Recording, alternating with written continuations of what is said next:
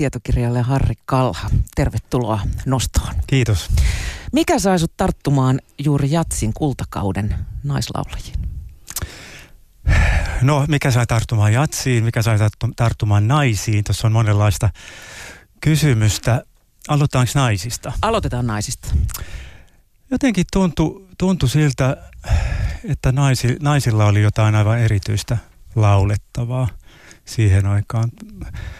Se, jos ajatellaan tilannetta 1930, 40, 50, 60-luvulta, niin se oli hyvin erilainen aika kuin nykyään ja nykyään puhutaan paljon tasa-arvosta ja, se, ja sen tyyppistä teemoista. Elämä oli huomattavasti epätasa-arvoisempaa siihen aikaan ja musta tuntuu, että jos joku naisartisti halusi ja pääsi pinnalle, hän joutui tekemään erityisesti töitä ja hänellä oli todennäköisesti jotain aivan erityistä sanottavaa. Et itse koen kuulevani naislaulajissa jotain, jotain erityistä. On se sitten äidillisyyttä, sisarillisuutta, kenties jotain tämmöistä voimauttavaa, voimaannuttavaa sanomaa, jotain sellaista ekstraa, jota ei välttämättä mieslaulajissa löydä.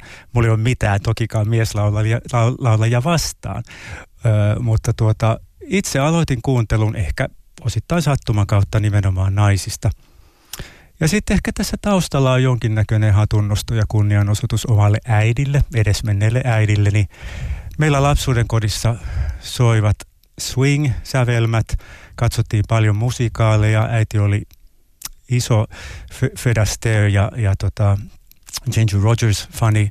Näitä musikaaleja katsottiin paljon ja, ja ne svengavat rytmit, jotka sitten myöhemmin päätyi pääty näihin jatstulkintoihin, niin ne on mulle jo varhaislapsuudesta tuttuja. Ja jollain tavalla tämmöiset asiat sekoittuvat, että ehkä eräänlainen oidipaalinen viritys tässä kirjan taustalla, vaikka en suinkaan mitään isänmurhaa ole tehnytkään, niin tuota, joku semmoinen rakkauden tunnustus omalle äidille myös vähintään rivien välissä. Sä oot myös sukupuolen tutkimuksen dosentti. Liittyykö tämä siihen? Voi olla, että se liittyy, mutta tämä ei ole varsinainen tutkimuksellinen, analyyttinen kirja, mutta totta kai se, se tietty herkistyminen sukupuolen käsitteelle ja sukupuoli-ideologian alituiselle läsnäololle meidän maailmassa, niin totta kai se on ehkä vaikuttanut siihen, miten, miten mä kirjoitan naisista ja minkälaisia asioita mä nostan heidän elämistään ja heidän tulkinnoistaan esiin. Kun sä aloit kirjoittaa tätä kirjaa, siis tämä on valtava, valtava laitos, tässä on yli 500 sivua, jats, unohtumattomat äänet, Jatsin suuret naislaulajat, niin päätikö tehdä se enemmän historioitsijana vai musadinkarina? Historioitsijana, joka on musadiggari. Eli mä halusin kyllä pitää sen diggaripuolen koko ajan läsnä ja, ja korostaa tuota, tuota kirjan massiivisuutta, mutta se on hyvin kevyt kirja kädessä. Se on, kevyt, se on todellakin kevyt kädessä, mutta se on myös aika kevyt lukea. Ja mä oon itse mieltänyt sen niin, että se on semmoinen kirja, jota lueskellaan ehkä vähän sieltä täältä musan kuuntelu ohessa, että esimerkiksi kun kuuntelee, tutustuu tietyn artistin tuotantoon, niin voi samalla lukea, mitä mä oon siitä kirjoittanut. Ja, ja tuota, olla kenties samaa mieltä tai eri mieltä ja löytää ne omat, omat kuuntelujuonensa ja, ja omat tykkäämisen ja, ja vähemmän tykkäämisen kohteensa. Että, että tuota, toki mä olen historioitsija ja mä oon halunnut tuoda sitä historiaa mukaan, koska kyse on kuitenkin historiallista ilmiöstä. Ja, ja tuota, tuon tietokirja ja sen pitää perustella olemassa, olemassaolonsa myös tietokirjana. Mutta se on mun mielestä kevyt paketti ollakseen lähes 550 sivua pitkä. Oliko sulla ongelmia rajata tätä aihepiiriä? Miten no oli teet? kieltämättä. Siitä jouduttiin äh, muutama sata tuhatta merkkiä karsimaan. Että tuota, mulla oli semmoinen fantasia aluksi, että tässä olisi ollut äh, globaalimpi ote, eli, eli mukana oli Skandinavia, Eurooppa ja jopa Suomikin oli mukana, mutta, mutta tuota, kustantajan kanssa sitten päädyttiin semmoiseen semmoiseen pi, pi, pienoiseen giljotiiniin, että sieltä piti vähän, vähän leikata pois. Ja, ja sitten kun todettiin, että... Kill your darlings. Kill your darlings todettiin, että Amerikka olkoon siis fokuksena, niin sitten sit mä halusin kuitenkin tehdä siitä mahdollisimman kattavan. että siellä on tosiaankin itse asiassa noin 70 laulajaa käsitellään ikään kuin omina esseenä, mutta siellä on lähes satakunta laulajaa sitten, joita ei edes löydy sisällysluettelosta, niin siellä käsitellään. Että se on kyllä niin kattava kuin kuin mihin minä pystyin. tämän amerikkalaisen materiaalin osalta. Ja sellaisen rajauksen jouduin vielä tekemään, että laulajat, jotka oli syntynyt vuoden 50 jälkeen, niin he eivät päässeet mukaan, että he olivat ikään kuin liian nuoria tähän kirjaan. Että, että mä halusin kuitenkin, että fokus on siinä siinä tuota, toisen maailmansodan jälkeisissä vuosissa, 50- ja 60-luku. 50-luku oli pop-jatsin kulta-aikaa, se oli jatsin kulta-aikaa. Jats oli tosiaan, niin kuin sanoit, jats oli pop 50-luvulla. Ja 60-luku on taas hirveän mielenkiintoinen aika, koska silloin, silloin nuorisokulttuuri ja, ja tämmöinen kaupallinen nuorisomusiikki tulee niin valtavalla poverilla kentälle, että siinä, siinä jatsi ikään kuin työnnetään marginaaliin. Ja se on, se on kiinnostavaa nähdä, miten huikea hyviä laulajia oli 60-luvun alkupuolella skenellä ja miten he sitten vähitellen joudu, joutuvat luopumaan urasta tai taistelemaan katkeria kamppailuja saadakseen pitää sitä mik- mikrofonin syrjästä kiinni. Et se oli aika rankkaa aikaa, hirveän yllättäviä, hyviä laulajia, kun lukee heidän tarinoitaan, joutuu toteamaan, että levyttäminen jäi kokonaan. Sihteerin töistä saatiin just ja just ehkä toimeentulo.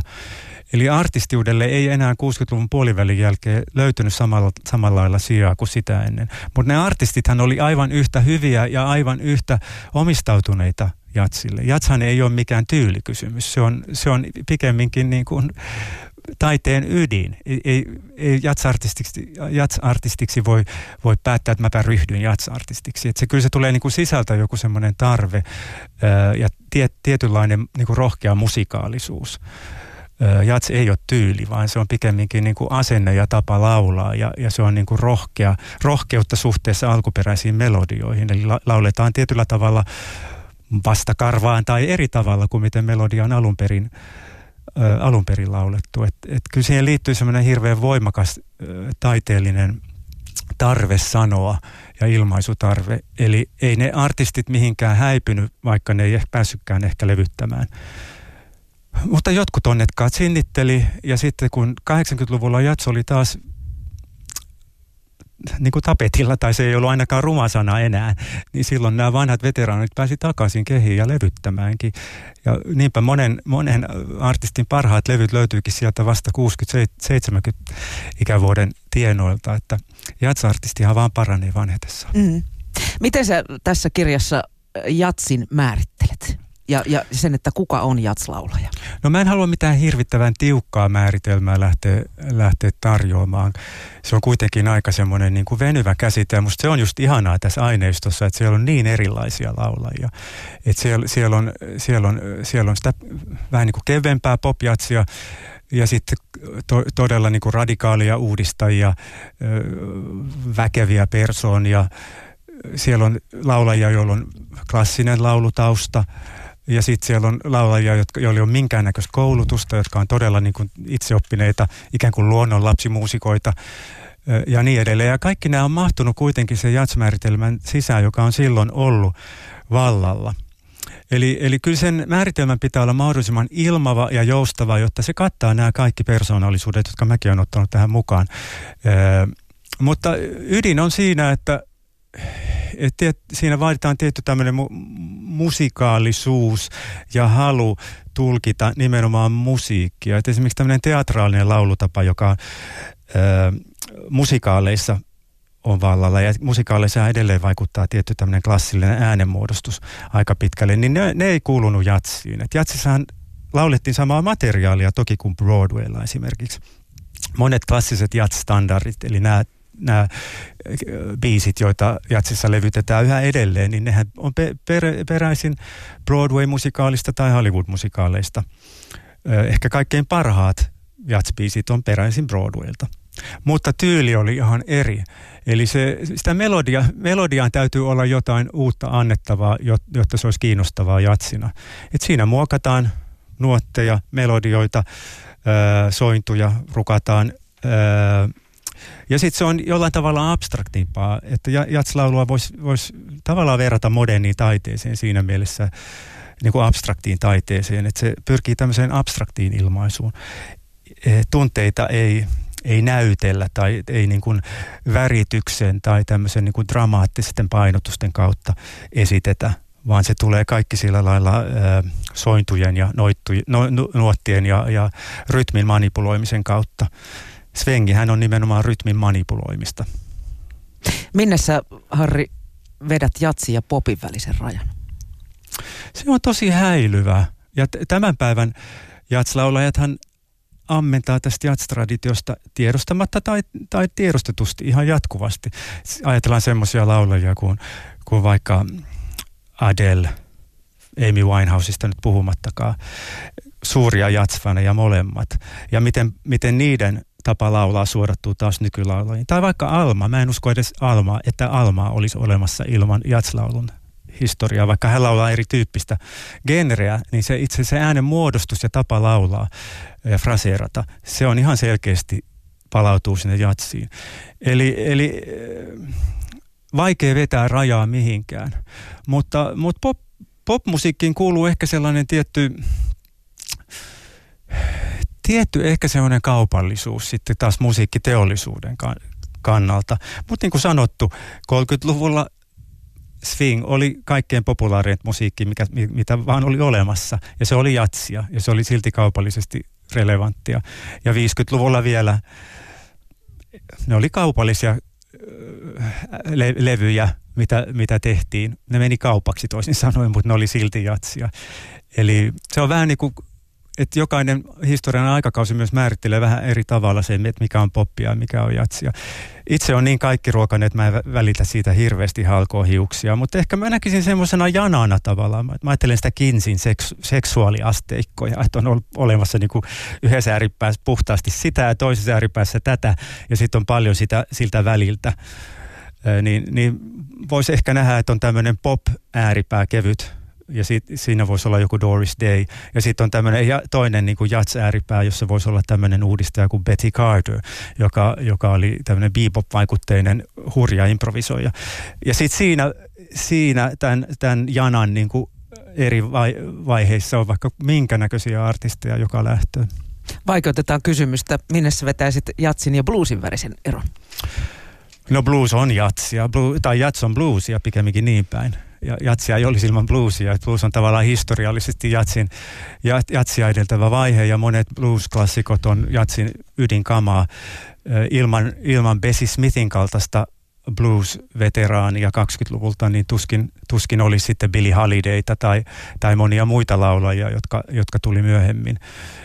Mutta sitten taas bluesillakin on se oma historiansa, jossa on, jossa on oma ja ikään kuin omat tyylinsä hardcore, blu, hardcore blues ja, ja se ei ehkä, ehkä sitten kuitenkaan kuulu tähän tarinaan, niin si, siihen mä en ole niinkään tässä, tässä keskittynyt. Mulla on kyllä mukana semmoisia soul, soulahtavia jatsääniä, jotka on vähän niin kuin tämmöisen klassisen jatsin ja, ja Semmoisia, jotka ikään kuin äänihabitukseltaan on enemmän soulahtavia. Vähän semmoisia gospel, gospel-tyyppisiä ääniä.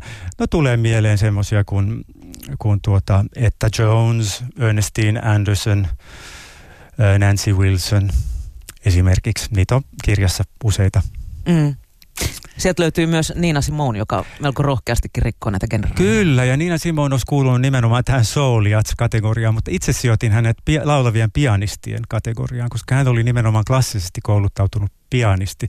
Tosi kiintoisa hahmo. Hän oli klasarinörtti ja, ja sitten gospelkirkoissa laulanut lapsuudessaan. Ja kun hän yhdisti tämän gospelin ja tämän, tämän tuota, ehkä mustan, mustan niin kuin bluesnaisen jonkun sellaisen niin kuin sydäntä riipaisevan tarinoinnin yhdistin sen siihen glasaripianismiin ja tä- tällaisiin niin kuin Chopin-vaikutteisiin. Tuli jotain ihan omaansa. Hän lauloi paljon jatsrepertuaaria, mutta hän lauloi myös folkkia todella vaikeasti karsinoitavissa. Ja musta tuntuu, että juuri sen takia Nina Simonen kaltainen artisti puhuttelee nykyihmisiä, koska häntä ei voi oikein karsinoida. Et silloin olennaisessa roolissa on se tietty karisma. Ja se on äänellistä karismaa mun mielestä Nina Simonen tapauksessa. Et hän on toki aika outo myös niin kuin livenä esiintyjänä oli, öö, mutta, tuota, mutta hänellä on semmoinen ääni, joka, joka pysäyttää sehän ei ole kaunis ääni. Jatsissahan aika erity, erityistä on se, että kauniit äänet ei ole se juttu. Et musta tuntuu, että kaunis ääni on jatsissa pikemminkin, se on handicappi, siitä voi olla haittaa. Et jos sulla on tosi kaunis ääni, niin sun täytyy olla erittäin kova musikaalisuus siinä vastapainona, että se, et se herättäisi niin jats-artistin ja jatsdiggarin korvat. Et kyllä kun Billy Holidaylla hän oli oikeastaan ruma ääni, Carmen McRae, hieno laulaja, hänellä oli ehdottomasti ruma ääni, Abby Lincoln, ki- kiinnostava tapaus, varmasti monien mielestä ruma ääni, mutta kuinka ilmaisuvoimaisia ne äänet oli ja kuinka paljon ne sai irti siitä instrumentista. Mm. Millä tavalla sä tässä kirjassa kategorioit erilaiset ja erityyppiset laulajattaret? No siis se on aina vähän subjektiivista ja, ja vähän hankalaa tehdä näitä rajoja, niin kuin äsken kävi ilmi, niin Simon on sopinut muutamaan kohtaan. Ja, ja sitten esimerkiksi soul jats ei ole vokaalijatsissa mitenkään vakiintunut kategoria. Instrumentaalipuolella yleensä tiedetään, mitä tarkoittaa, kun puhutaan soul jatsista, mutta ei laulupuolella. Eli jonkin verran niitä on pitänyt itsekin vähän niin kuin keksiä. Ja, ja joskus tuntuu, että joku artisti voisi olla aivan hyvin jo, jossain muussakin kategoriassa.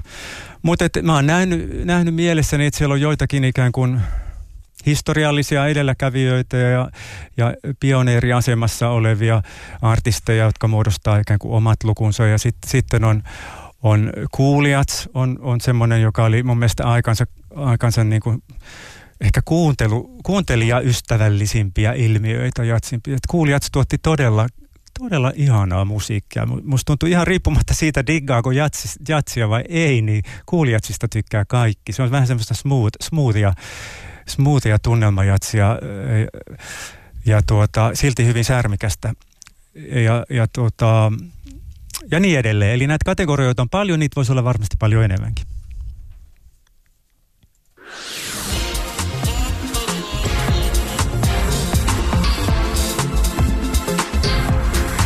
Puhe. Nosto.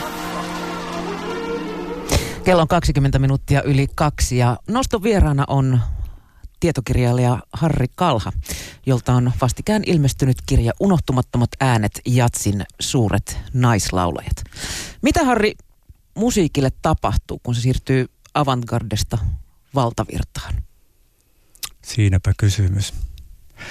Se, se on sellainen asia, jota on joutunut pohtimaan, kun kun nykyään musiikki on tavallaan demokraattisempaa kuin koskaan aikaisemmin siinä mielessä, että suoratoistopalvelut ja internet on tuonut kaiken musiikin ikään kuin kaikkien ulottuville. Että kun mä itse aloitin harrastamisen, niin levyjen hankkiminen oli todella ison työn takana, mutta se työ se oli just se juttu. Joutui tekemään hommia. Ja miten ihanaa se olikaan se hommien teko. Mutta nykyään sitä ei ole. Ja, ja sitten toisaalta tämmöiset historialliset ilmiöt, ne on ikään kuin ne on, ne on popularisoitunut, mikä on hyvä juttu, mutta sitten toisaalta saattaa kuulla jostain, jossain ostoskeskuksessa, kun, kun sieltä kaiuttamista tulvahtaa jotain tämmöisiä Billy Holidayn biisejä ja muuta. tulee mieleen, että onko Billy Holiday nyt kevyttä musiikkia ollenkaan, että mikä, mikä tarina ja mikä, mikä liikuttava ja vähän säälittävi, säälittäväkin tarina siinä on taustalla. Ja sitten ostoskeskuksessa niin kuin pitäisi mukaan jollain tavalla ruveta jammailemaan tai osteskelemaan sen, sen Billy Holidayn tahdissa. Tulee mieleen ja se, se, vähän semmoinen niin kriitikko minussa, kulttuurikriitikko minussa vähän herää, että onko tämä nyt ihan asiallista ja, ja voisiko täällä olla vielä radikaalimpaa musiikkia täällä ostoskeskuksessa? Voisiko täällä kaikua niin kuin Betty Carterin improvisaatiot? Et, että silloin, silloin voisi oltaisiin jonkun todellisen äärellä. Että tuokaa sitten sinne niitä vähän radikaalimpiakin ääniä. Et ky- kyllä se vähän, vähän niin on, että valtavirtaistuminen on hyvä asia, jos se tarkoittaa sitä, että yhä useampi ihminen ymmärtää hyvän päälle. Mutta sitten siinä, siinä on myös se puoli, että voi ajatella, että tämä tämä klassinen jatso on ikään kuin taas vain yksi markkinatalouden väline, jolla säästetään vaikkapa ostoskelua jossain kauppakeskuksessa. Mikäpä siinä, kivoja asioita molemmat, musiikki ja osteskelu. Mutta itse tykkään kyllä mieluummin kuunnella musiikkia ihan musiikkina. Tosin täytyy sanoa kirjailijana, että mä melkein aina mulla soi musiikki taustalla, kun mä kirjoitan. Ja, ja se ei varmaan ole niin kuin kaikkein paras tapa kuunnella musiikkia. Mulla on ne hetket, jolloin, hetket, jolloin mä kuuntelen nimenomaan sitä musiikkia. Ja sitten taas kun mä kirjoitan, mulla soi taustalla se musiikki, mä itse koen ehkä vähän romanttisesti tai naivisti, että se svengi jollain tavalla siirtyy mun kehon kautta sinne tekstiin. Mä haluan ainakin uskoa tätä. Mulla on tästä taustamusiikista aika karu kokemus. Mä olin tuota lähikaupassa ja hedelmä- ja vihannesosastolla siellä kuului Blue Oyster Cultia ja kun maitohyllylle päästiin, niin tuli Jessiä. Tällaista se on. Harri, toi vokaalijatsin kulta-aikasi kesti tuolta 1930-luvulta 60-luvun alkuun, mutta mitä sitten tapahtui? Yhden, jos toisenkin artistin ura kariutui ja tuntui, että jatsista tuli vähän niin kuin kirosana. Joo, sehän on pelkästään kaupallisten lakien säätelemää. Ei ne artistit huonontunut, musiikki ei huonontunut. Ne levyt, joita edelleen tehtiin, yleensä independent-tuotantona, ne oli mielettömän hyviä. Mutta täytyy sanoa, että se painopiste siirtyi USAsta muualle. Kun se USA oli ollut jatsin kehto, niin moni artisti joutui muuttaa ulko, ulkomaille. Euroopassa saattoi vielä levyttää. Pohjoismaissa oli aika dynaaminen jatskene. Täällä tehtiin aika hyviä levyjä, nimenomaan Nor- Norja, Tanska, Ruotsi. Öö, toki Suomessakin, mutta nimenomaan että vokaalijatsin niin kuin, su- suuria ääniä mun mielestä, niin niille löytyi vielä sijaa täällä Euroopassa ja Japanissa. Japani oli todella tämmöinen niin toiviomaa jatsartistille siihen aikaan, kun ei USA enää löytynyt markkinoita. Se oli tosi surullista tavallaan, mutta kysehän on niin kuin iloisesta ilmiöstä sinänsä, että syntyi nuorisokulttuuri ja nuorisolle tehtiin omia levyjä, mutta kun sen lieveilmiönä oli, lieveilmiönä oli se, että musiikkiteollisuus ei enää satsannut tämmöisiin vähänkään kokeellisempiin, marginaalisempiin ilmiöihin, vaan jyrättiin vaan sitä keskitietä, sitä kaupallisinta rockia, poppia ja nuorisomusiikkia, jolla mä oon itsekin ravinnut itteni nuorempana. Sehän on niin kuin, hieno juttu, mutta sääli vaan, että ei sitten muita genrejä enää suvaittu. Se, aino, ainoa lohdutus siinä on sitten se, että independent-tuotantoakin löytyy ja sitten tosiaan se, että moni sai kokea vielä comebackin. Uransa ehtoopuolella toki, mutta parempi se kuin ei mitään. Mm. 80-luvun lopussa sitten alkoi vähän niin kuin toiseen alkoi tulee taas levytysmahdollisuuksia. Joo, se on hieno juttu. Itse tykkään, että laulaja paranee vanhetessaan. Miten Harri sun mielestä jatsia pitää kuunnella? Onko se perinteinen LP-levy vai digitaalinen suoratoisto? Ihan sama. Ei sillä medialla niin väliä, mutta sen mä haluaisin kyllä itse haluaisin korostaa sitä, että LP on formaattina jotain aivan erityistä. Pitkä soitto. Ne oli todella mietittyjä, punnittuja, hienoja kokonaistaideteoksia. Ne oli musiikillisen sisällön kannat todella mietittyjä. Oli viisi raitaa tai kuusi raitaa. Tauko vaihettiin puolta, sitten taas B-puolen raidat. Kaikki oli erittäin tarkkaan mietittyä, eikä siellä ollut yhtään fluffia eli täytettä niillä levyillä. Popmusiikissahan on ne pari hittiä, joiden varaa rakennetaan koko albumi. Ja sitten aika suuri osa siitä on vähän niin kuin kepillä koitettaisiin jäätä tai sitten sitä täytettä. Eli, eli tuota, mä haluaisin, että ihmiset tiedostaisivat sen, että nämä kappaleet on luotu aikoinaan omassa kontekstissaan tietynlaiseen kuuntelu kulttuuriin ja tietynlaisessa formaatissa kuunneltaviksi. Koska nykyään kuunnellaan yksittäin biisejä enemmän ja ne biisit on kuitenkin semmoisista kokonaistaideteoksista niin kuin poimittuja. Ja se olisi hyvä pitää mielessä. Sinänsä mulle on ihan sama kuunnellaanko CD-tä, vinyyliä, suoratoistoa, YouTubea vai mikä se sitten onkaan tulevaisuudessa. Niitä tulee varmaan vielä mielettömämpiä. Mutta kunhan muistaisi sen, että valtavan musiikkitulvan keskellä, niin joku tietty jäsennyskin olisi poikaa. Ja LP, pitkä soitto, se on erinomainen tapa jäsentää musiikkia. Nimenomaan silloin LPn kultakaudella. Sä kirjoitat tuossa kirjassa, että jats oli Suomessa pitkään marginaalissa. Miksi? No nimenomaan, kun täällä oli niin vahva tämä, tämä pop-musiikin voittokulku. Ja, ja tuota, instrumentaali staroilla oli vielä jonkinnäköisiä, tai he loivat itselleen vielä jonkinlaisia työtilaisuuksia, mutta on surullisia tapauksia, niin kuin esimerkiksi Karola, Karola Standersköld, joka olisi ollut todella hieno jatsartisti, mutta mut hän ei saanut levyttää arvoistaan materiaalia enää 60-luvun jälkeen, että äh, haluttiin tämmöisiä nope, nopeita tuottoa tuovaa iskel, iskelmää ja sitten käännösiskelmiä, jotka, jossa siis vaan joku iso diskohitti tai muu kansainvälinen hitti äkkiä tehtiin suomen kielellä. Sehän oli muotia silloin 70-luvulla ja vielä 80-luvullakin. Että, että tuota, se mentaliteetti oli vaan jotenkin kauhean lyhytnäköinen ja, ja surullinen sitten tämmöisen niin kuin vähän kunnianhimoisemman artistin näkökulmasta. 2000-luvulla sitten tilanne on kuitenkin jo aivan tyystin toinen ja jatsia kuunnellaan kaikissa ikäluokissa. Mistä se sun mielestä kertoo? No se kertoo ennen kaikkea siitä, että se on niin ajatonta musiikkia, se on hyvää musiikkia, ne on hyviä levytyksiä. Ja sitten ne biisit niitä ei syyttä kutsuta ikivihreiksi. Se on erittäin, erittäin antoisaa sekä melodisesti, musiikillisesti että lyriikan kannalta. Että itselläni meni vähän aikaa ennen kuin mä kunnolla löysin jopa lyriikan ja standardien takaa. Että ne on todella hienosti ja hauskasti, nokkelasti sanotettuja biisejä. Sitten toisaalta musta tuntuu, että me ollaan tultu semmoiseen kulttuurissa semmoiseen vaiheeseen, että me, me halutaan vaihtoehtoja. Me ollaan kiinnostuttu marginaaleista ja historia on eräänlainen marginaali. Vaikka ei se ollut oman aikanaan marginaalista musiikkia välttämättä, niin, niin se on nyt historiallisena musiikkina nykynäkökulmasta taas kiva marginaali, josta voi löytää kaikkea jännää. Ja me kunnioitetaan näitä sivupolkuja tänä päivänä vähän eri tavalla. Ja löydetään esimerkiksi unohdettuja naisääniä. Vieläkö sä löydät jatsista jotain uutta? Ihan varmasti löydän koko ajan. Löydän niistä artisteista uusia puolia, joita mä oon kuunnellut jo vuosikausia. Ää, niihin biiseihin hän ei koskaan kyllästy, koska ne on aina, jokainen artisti esittää ne niin eri tavalla.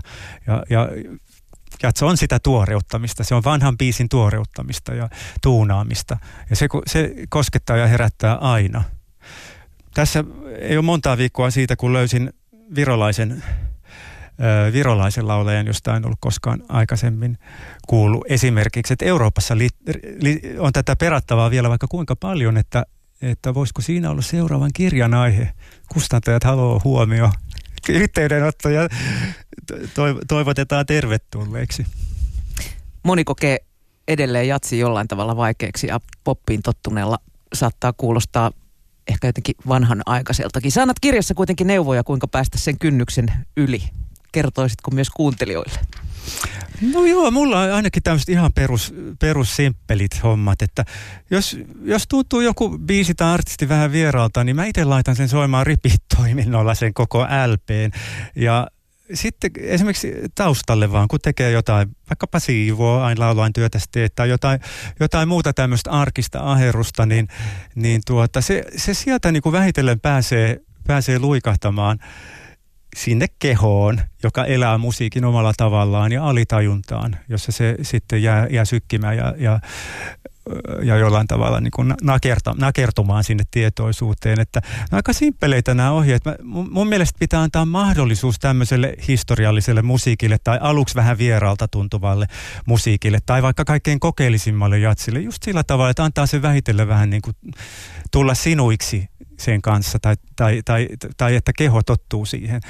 Öö, si, popmusiikkihan tulee koko ajan jostain rakosesta meidän tietoisuuteen. Ei meistä tajuta sitä. Sitä tulee, sitä tulee suosituksina ja, ja levylistoina ja sitä tulee TVstä ja kännykästä ja kahviloista ja radiosta ja, ja niin edelleen. Ja me, me, kun me kuullaan joku kappale, tai ensimmäisen kerran luullaan, että me kuullaan se kappale, me ollaan luultavasti kuultu se jo monta kertaa. Ja tämä sama mahdollisuus pitää antaa jatsille ja kaikille kokeellisille musiikki, musiikkityyleille tai, tai genreille. Varmaan se pätee myös klassiseen musiikkiin. Sille pitää antaa mahdollisuus. Harri Kalha, mikä jatslevy pyörii sinulla tällä hetkellä päässäsi? No kun just ennen kuin lähdin tänne, kuuntelin, sattumalta kuuntelin June Christia. Kiitos. Niin kun... se nyt pyörii. se pyörii. Kiitos kun pääsit nostovieraksi. Kiitos.